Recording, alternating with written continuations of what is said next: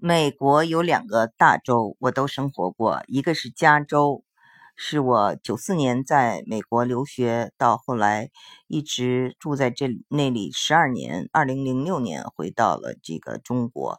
那么第二次呃移民呃是在去年呃去的这个美国的德州的休斯顿。那么我对这个两边呢。嗯的感触很深，想跟大家分享一下。嗯，首先呢，就是我到了的这个加州呢，它分为南加州和北加州。北加州呢有一个非常著名的，就是硅谷。那我一到了的话，就是住在硅谷。然后我上学的地方呢，就是伯克利加州大学，是美国最左翼的一个大本营。呃，它有一个外号叫做呃 People's Republic of Berkeley，就是说它是一个。伯克利人民共和国就是非常左嘛，然后就是左翼的人士嘛，就是有点共嗯嗯，就是这个共和国人民共和国嘛，这个就是非常有意思。嗯，那么这里的人呢，他都非常喜欢东方文化的非常多，比如说在这个 Berkeley，他兴起了喝茶、呃针灸，还有这个信佛、呃素斋、呃。就是很多的知识分子，尤其是叫做白左，嗯，那跟就是德州呢是完全不一样的。德州呢就是以红脖子和 cowboys，就是牛仔们，呃为主。那他们呢是呃保守的共和党的大本营，而且就是呃很多人。呃，给川普投票。那么，在德州也有很多这种右翼的白人至上的组织。但是呢，嗯，我们所生活的休斯顿呢，它是一个比较呃多元化的城市，嗯，大都市。呃，那么在大都市里头呢，基本上大家还是比较呃喜欢这个呃民主党，所以呢，这个。还不是非常的保守，呃，但是呢，呃，两边呢，你能感受出不一样。那这种不一样呢，我不知道是一个是这个地点的原因，还另外一个原因也是一个时代的原因。就是我当年去美国的时候，九十年代初，那时候中国还是呃不是很很发达，现在的中国就是飞，就是已经有个飞跃性的一个变化了。那么我就讲讲，就是说我刚到美国的时候，就是美国人是特别的热情，特别的友好，嗯，然后呢跟我聊天呢，就说，嗯，那个我们特别欣赏你们中国的这种呃农耕的生活，还有田园式的这种生活，嗯，我们觉得你们非常的环保，你们呃嗯没有那么多人使用汽车，然后。还讲就是说，嗯，我觉得那个我特别向往去中国，我最大的愿望就是去中国。很多人就是都是以这样的态度。那么，因为我是从中国来，大家可能也觉得我特别需要帮助，嗯，就是一个比较贫穷的国家嘛。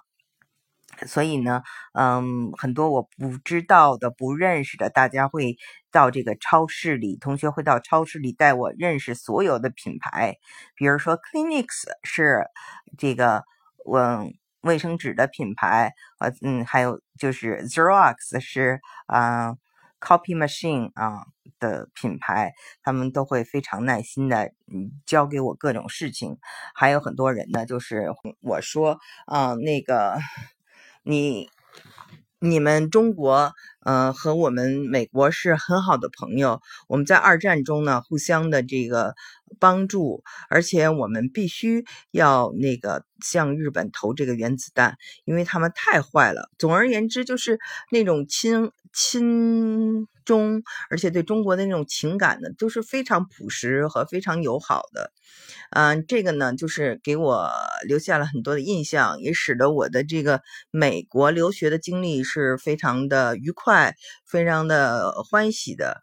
但是毕竟呃，在一个地方生活了很长时间，呃，像我这样的这个人呢，还是希望能够多到其他地方体验一下。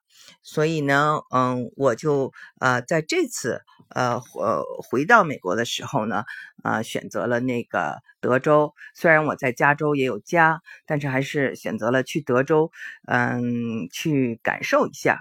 那么德州呢，你会感觉到，嗯，就是大家对外界的世外部的世界没有很多的兴趣，嗯，很多人呢，就是。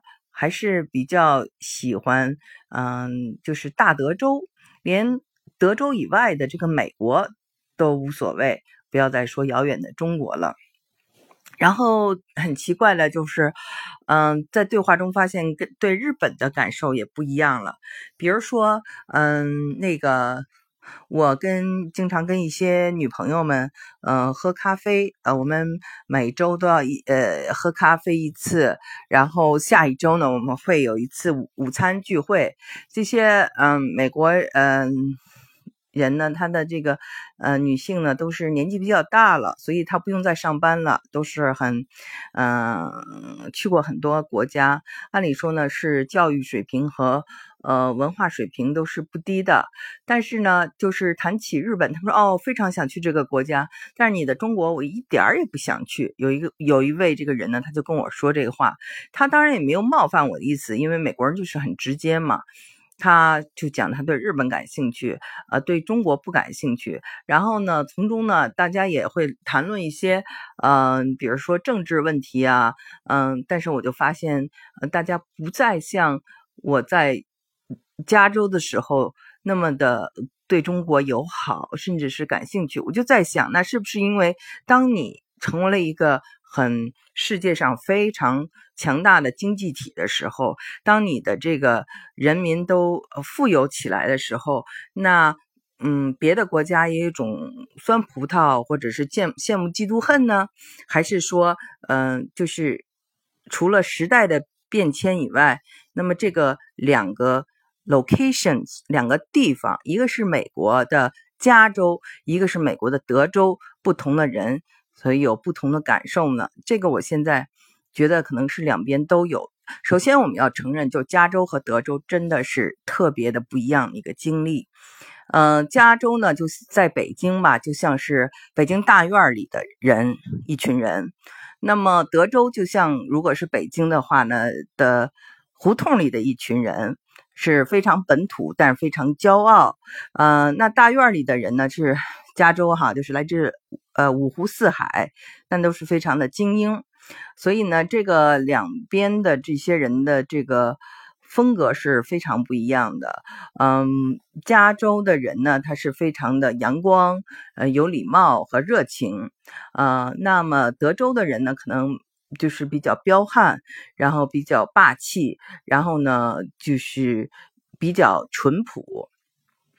所以呢，嗯，我不知道，呃，为什么就是他们对中国一下子没有了兴趣，而且说话的时候就是，嗯，对中国的这个批判。